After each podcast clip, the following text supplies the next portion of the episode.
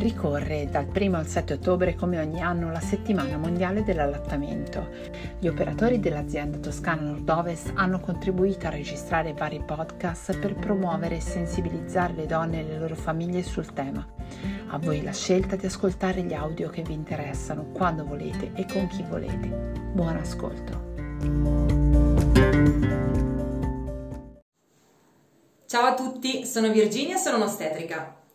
Oggi vi vorrei parlare di ciò che accade durante le due ore successive alla nascita. Questo momento è molto importante e deve essere preservato da interferenze esterne, affinché si possa stabilire quello che viene definito bonding, ovvero legame, relazione, che si instaura per la prima volta tra i genitori e il neonato.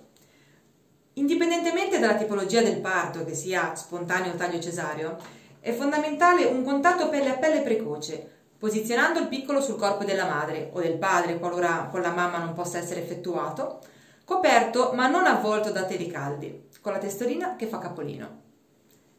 In questo modo, oltre a mantenere la temperatura corporea corretta, il neonato si fa strada istintivamente verso il seno materno, consentendo così un attacco precoce, base per un buon allattamento.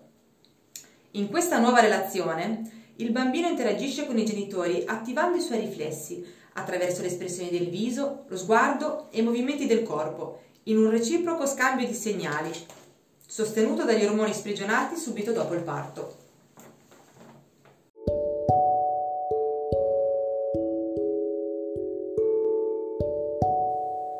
E lo posiamo direttamente sul ventre materno. Quale luogo più adatto per ricevere il bambino? Il ventre della donna ha la forma, la misura esatta del bambino. Convesso poco fa ora concavo, sembra in attesa, come un nido. Inoltre, il suo tepore, la sua elasticità, il fatto che salga e scenda secondo il ritmo della respirazione, la dolcezza, il calore vivo della pelle, tutto lo rende il luogo per eccellenza dove deporre il neonato. Le boie.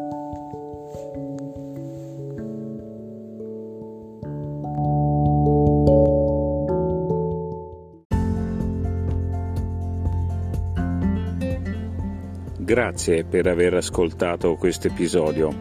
Alla prossima puntata e a presto dall'azienda USL Toscana Nord-Ovest.